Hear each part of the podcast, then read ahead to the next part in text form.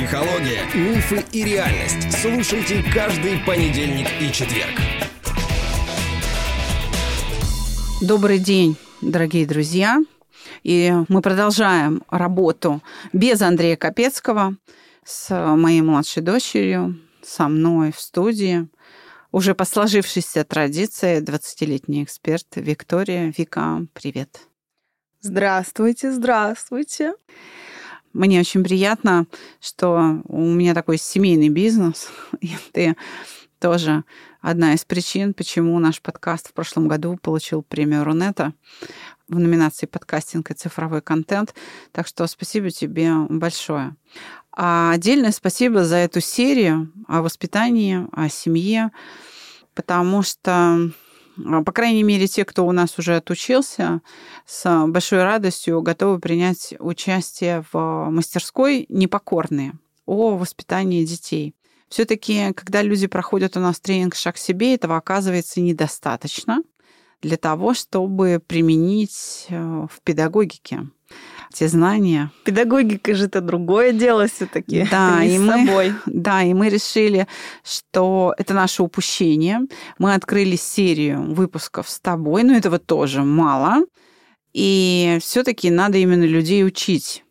Поэтому подготовлена мастерская непокорные о том, как использовать знания об эмоциях в воспитании детей – и если вас все устроит, вам все понравится, и вы захотите еще больше, то у нас уже подготовлен целый курс об этом. Который мы разрабатывали. Да. Потом и слезами.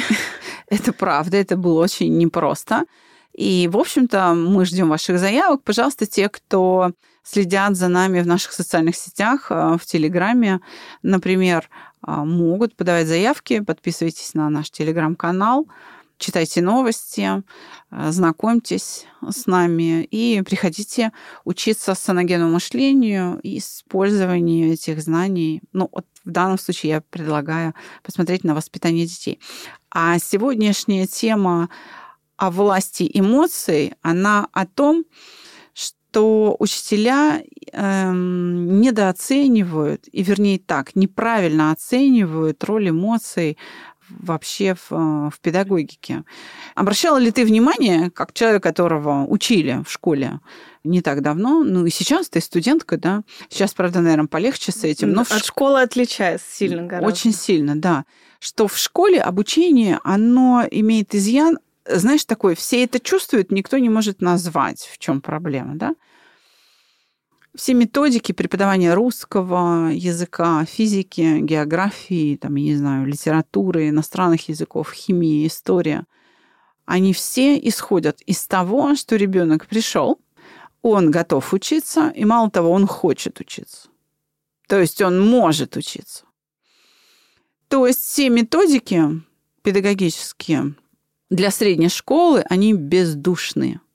Они смотрят на ребенка как на такого биоробота который пришел, сложил ручки, как его учили на парте, аккуратненько, угу. и учится. И может потреблять знания. И вот если он не может, значит, у него ну, проблемы, слабенький, мозгов, как говорится, не хватает. А вот таланта там не хватает, да. А то, что он сидит ровно, а в этот момент в нем бушует какая-то боль, принесенные с перемены или из дома, да, или с конфликта на улице, то вообще никак не учитывается при разработке а, вот, методик обучения. Мало ну, того, в принципе, программу, да. Да, мало того, родители тоже этого изъяна за собой не замечают. Ты со мной согласна? Сложно мне называть это чуть еще более такая экспертная вещь. Я со своего более-менее простого взгляда сказала бы, что проблема в том, что функция психолога или то, что они в школе называют психологом, она крайне размыта и непонятна. Ладно бы ученикам она была непонятна. Она непонятна ни другим учителям, ни администрации, ни директору, ни, что самое страшное, самому психологу.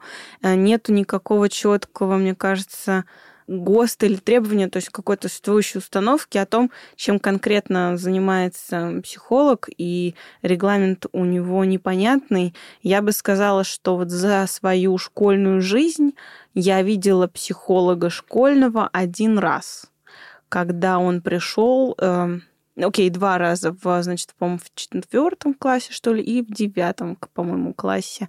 Нам принесли листочки, в девятом классе, последний раз да, помню, там такие тупые вопросы были, чтобы проверить, э, значит, наркоманов. И там первый вопрос, там, есть ли у тебя друзья, там, как у тебя семья. И третий же вопрос, колешься ли ты? Я такая сидела и думала, вы что думаете, что кто-то настолько тупой, что ответит, да, конечно, я колюсь. Извините просто. То есть психолог не выполняет никакой функции. Я бы даже сказала, что, наверное, все ученики не знали вообще, где находится кабинет психолога, хотя он был. И том, что я знаю, что как минимум он был, хотя я тоже не помню, где он находился, только потому, что я была в студсовете школы, я просто знала, что этот кабинет есть. А то, где он именно находится, по-моему, не знал никто, только сам психолог. То есть он не выполняет никакой функции, она ни, ни для кого не ясна, и это такой призрачный человек, который существует непонятно зачем в школе. Поэтому они как бы вроде как предусмотрели, но никто никогда э, не говорил, что вот, если вам плохо, вот у нас есть кабинет психолога. Это не повторялось, это не говорилось вообще ни разу, ни при каких обстоятельствах. Единственное, по-моему, когда психолога подзывали, это когда пытались сделать выговор, и когда шли реально какие какие-то более-менее разбирательства, типа психолог разговаривал с каждой из сторон, что-то такое. То есть а, максимально что-то непонятное, и причем бесполезное по факту а, нахождение этого, значит, психолога, который вроде как чаще работал с началкой. Ну, то есть вообще непонятная функция, непонятно что. А, такое ощущение у меня было, что на психологов в школах скидывают то, чем не хочет заниматься никакой учитель, никакой там завуч или директор. То есть какие-то такие задачи вообще непонятные. Чаще всего он еще и скрещен с каким-нибудь там завхозом. Знаешь, потому что, ну, завхозу платить не хочется, у нас тут психолог ничем не занимается. Пусть будет завхозом. Мне кажется, что-то такое вообще.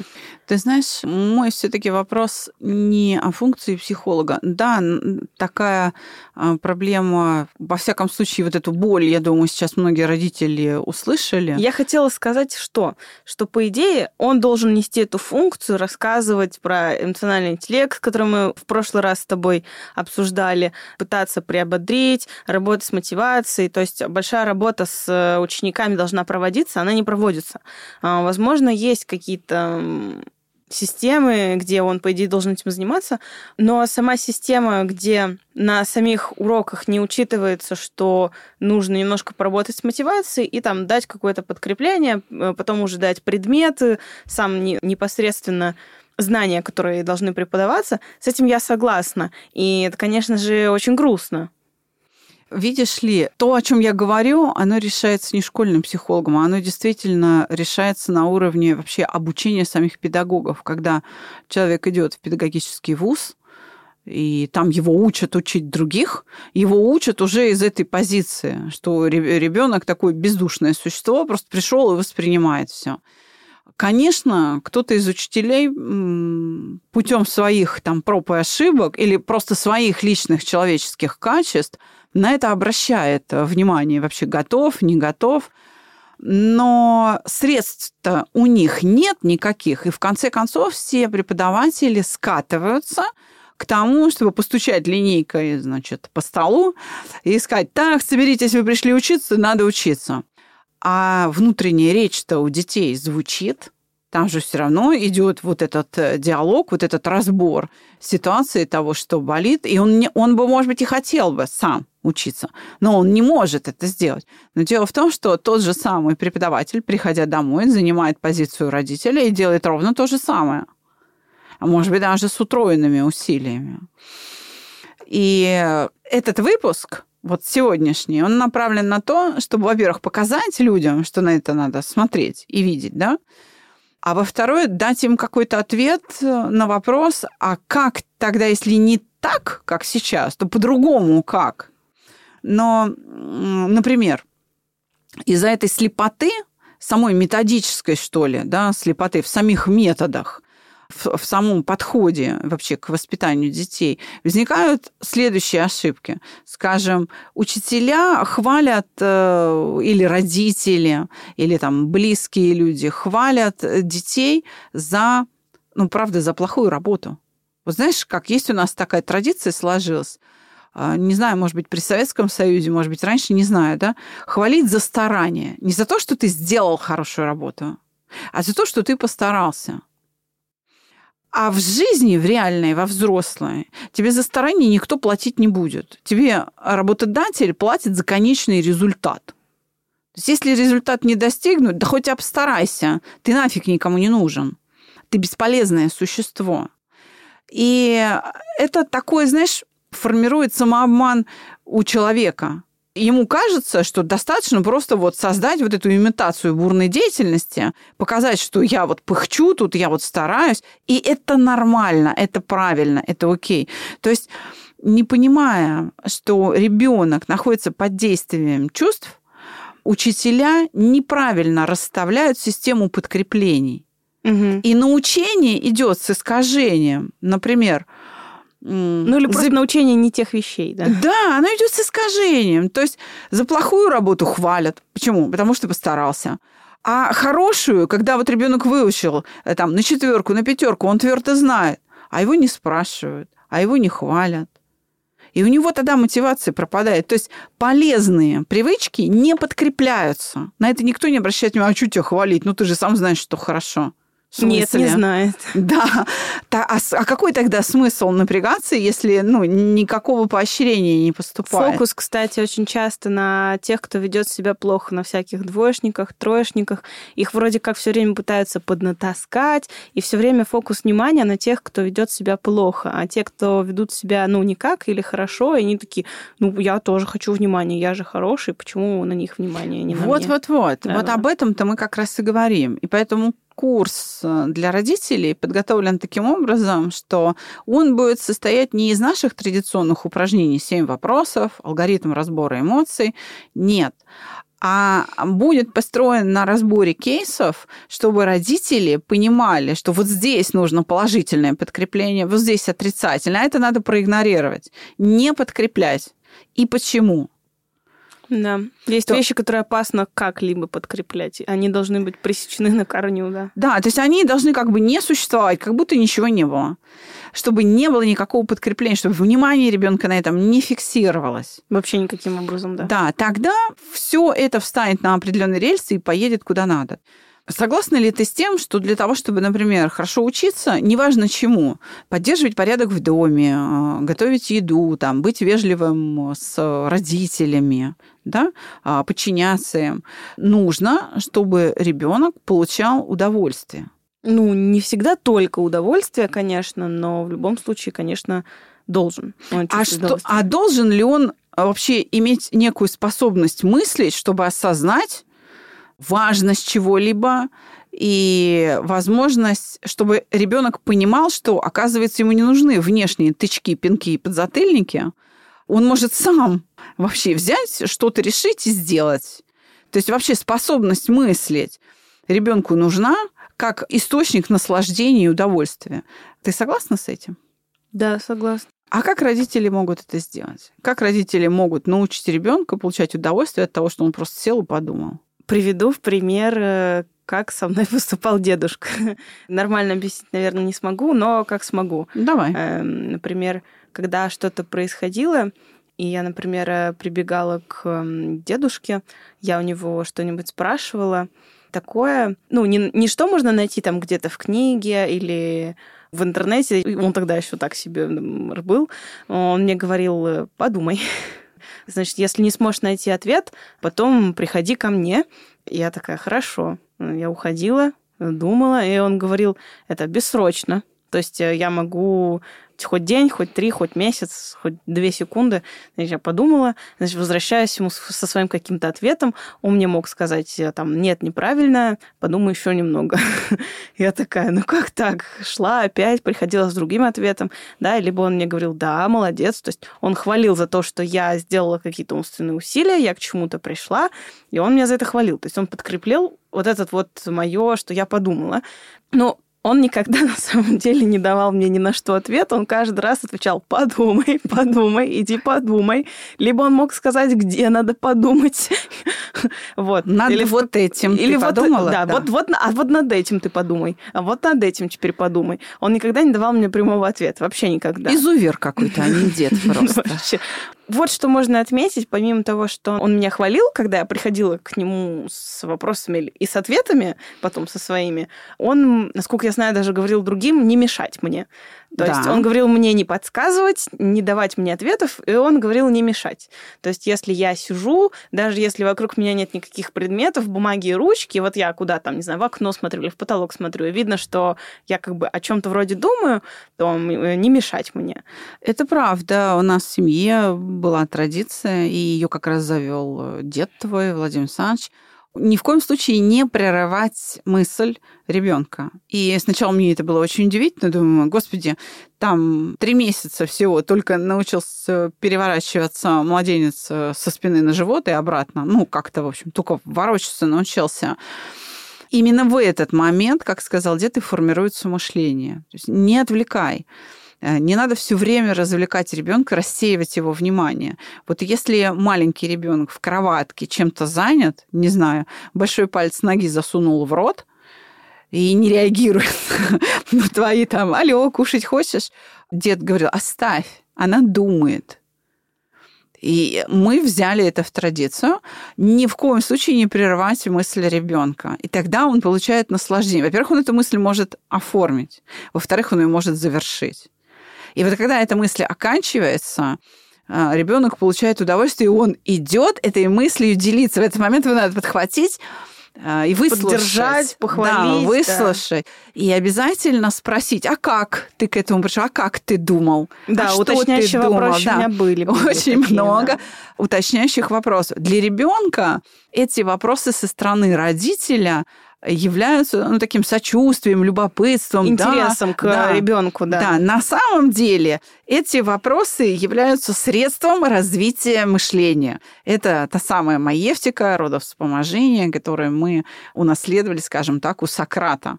Это и есть самая такая соль педагогики, с которой надо начинать буквально с молодых ногтей ну, можно сказать, от нуля до трех, именно этим и надо заниматься. Дальше уже вы перейдете на какие-то предметные темы, обсуждения, но ребенку, во-первых, не будет трудно думать, а во-вторых, он будет любить эти интеллектуальные трудности. И Головоломки будет... всякие. Да. У меня было много головоломок. Ой, их было полно, да, самых разных головоломок которые и я, и, ну, в общем, члены семьи, и дедушка, конечно, приносили разбирать. Ну, не детских, не только такие вроде как там каких-то простых кубиков или вот этот а, мультикубик с разными отверстиями, куда правильно Да-да-да. нужно все это засунуть.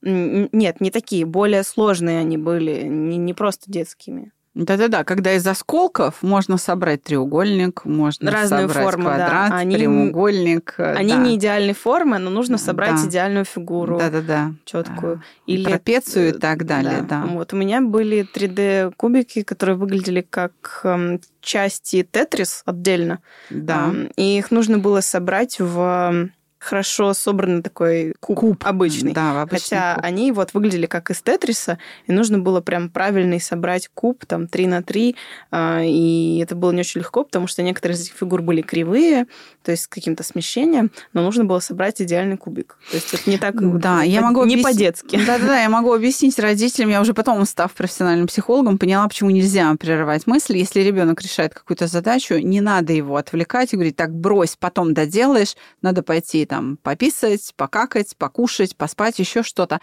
Вот этого делать не надо, потому что таким образом вы учите ребенка рассеивать свое внимание, не доводить дела до конца, бросать их. А вы не учите ребенка их завершать. Еще хочу уточнить, это то, что ты говоришь абсолютно Свои, правильно. Своими руками, да. Но плюс, если вот оставить ребенка, пока он думает, получается, что вы будете тратить меньше своих усилий, чтобы его, во-первых, еще отвлечь, а он может начать там хныкать, потому что вы от чего-то его отвлекли, вы будете тратить свой эмоциональный ресурс, физический ресурс за зря, и потом многие же, когда вот мамы, там, родители жалуются, вот, я устаю, я ничего не могу, Вы Да-да-да. сами себя Вогнали. вогнали вот в эту бесконечную усталость, вот в эту канитель, где вам нужно только покормить его, умыть и уложить спать. А на самом деле все могло бы быть совершенно по-другому. Да, и самое главное, потом бесполезно упрекать дитятку в том, что вот, ты ничего не хочешь, ничего тебе не нравится, ни на чем ты не можешь сосредоточиться. Да, ты его именно этому и научила. Прям с рвением, я бы Да-да-да. сказала. Поэтому, ну, что посеешь, что и пожнешь. И если ребенок действительно осмысливает какие-то переживания, что, наверное, самое сложное для обсуждения между родителями и детьми, то здесь, конечно, будет от родителя требоваться большое внимание и, конечно, предметные знания об эмоциях, прям знать.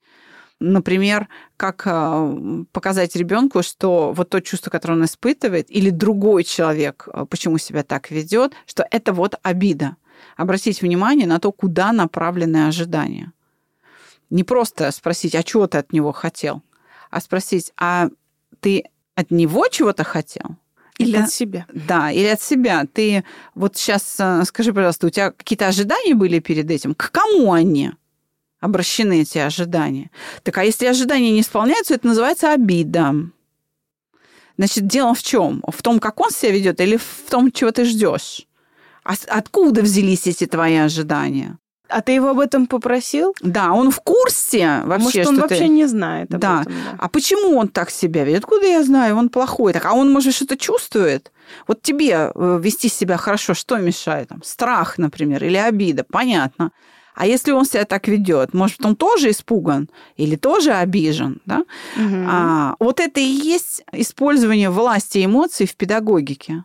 Во-первых, а, перевод фокуса внимания, а, во-вторых, наименование, и в-третьих, вообще осмысление роли. Какую роль? Потому что если мы не будем учитывать то, что все наше поведение, все принимаемые нами решения строятся под воздействием эмоций и ради эмоций, мы так и будем с удивлением смотреть на эту жизнь и думать, ну почему они такими вырастают? Откуда берутся вот эти все идиоты или, или негодяи? Или трусы, откуда они берутся? Да, это производное от нашего воспитания. Мы их сами создаем, потому что мы Да, не своими обращаем, руками. да, не обращаем внимания на то, а, что люди чувствуют, пока они маленькие. То есть какие переживания постоянно испытывает мой ребенок. Родители считают э, некоторые, что ребенку нужно все время воспитывать. То есть Мгм. давать им все время отрицательную обратную связь. Нужно все время ругать, ругать, ругать, ругать, ру- ругать и требовать. С каким ощущением вырастет такой С ребенок? тревожным. Что я плохой, неправильный, и все, что я делаю, это говно какое-то. Да. И такого ребенка невозможно будет пристыдить. А Вот ты ему говоришь, как тебе не стыдно себя вести вот так, ты такой плохой. Да, я плохой. У него никакого согласования между тем, какой он должен быть, и каким он оказался, не происходит. Его невозможно пристыдить. Это будет абсолютно бесстыжие и абсолютно такое аморфное, асоциальное существо, которое не будет стремиться стать лучше. А потому что он не знает, что такое лучше. Для него нет этого понятия, мне кажется. Совершенно верно. Потому что он это лучше ни разу не пережил.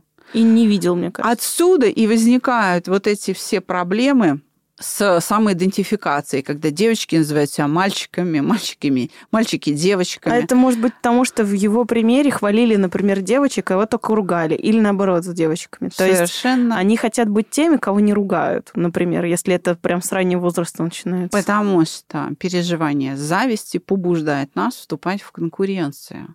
Потому что мы тоже хотим, чтобы нам было хорошо, как кому-то, и по этому образцу начинаем двигаться. И поэтому половое развитие воспитания, оно может быть адекватным только благодаря грамотному управлению эмоциональным миром и созданию эмоций, соответствующих тому, что происходит. То есть нельзя пропускать те успехи и те правильные выводы, которые делает ребенок. Их обязательно нужно положительно подкреплять. Обязательно. То есть эмоции имеют ну, ключевую роль, по сути, в воспитании. Тогда вопрос. А как родителям вообще отслеживать, что это хорошая мысль, что это правильная мысль? Как они должны заметить? Ведь для них есть эм, что-то, к чему они привыкли, и они могут не отметить для себя, что это что-то, что нужно похвалить обязательно. Обращайте внимание, что еще я могу сказать? Обращайте внимание на это. А потом э, для того и существует общение. То есть открой рот, начни говорить. Речь – это мышление вслух. То есть разговаривайте с ребенком, своими мыслями делитесь. Тогда и он начнет делиться в ответ. Да, не всегда мы можем вот прям сразу в моменте знать но мы все имеем право на ошибки, и ребенок тоже может ошибаться. И пусть ошибается, пусть он какую-то, грубо говоря, сейчас, да, в кавычки возьмем, неправильную мысль будет повторять, вслед за ней пойдет, получит какие-то проблемы, но с проблемами-то он все равно придет. Он должен вам доверять. Если вы его принимаете и плохим, он принесет эту проблему к вам и вы вместе ее будете решать. Лучше научить ребенка решать проблемы, чем избегать их. Потому что избегание проблем как раз и приводит к наркотикам и, и прочей А как гадости. научить вот любить вот эти трудности или какие-то ну, сложные дела и проблемы? Хвалить за их преодоление. Mm. Хвалить за победы и обращать внимание, что смотри, ты решил эту проблему. Вот он кайф, вот оно чувство удовлетворения, ну, есть, э, именно вот он успех. Когда он делает это сам. То есть да. по факту не, не помогать ему специально в каких-то вещах. Да, но подкреплять, мог... но подкреплять эту самостоятельность. То есть что даже если ошибка, но хотя бы своя. Да без ошибок мы никогда не узнаем, что такое правильно, а что такое неправильно. И мы не сможем отличить одно от другого. Поэтому ошибайтесь на здоровье. С вами был подкаст «Психология, мифы и реальность». Мы вас приглашаем. Присылайте свои заявки к нам на мастер-класс «Непокорные». Мы расскажем вам о том, как помогать детям, как использовать эмоции, приятные и неприятные, поведении э, детей, при их воспитании, чтобы достичь в этом деле успеха. Всего вам доброго. До свидания. Всем э, морального дзена.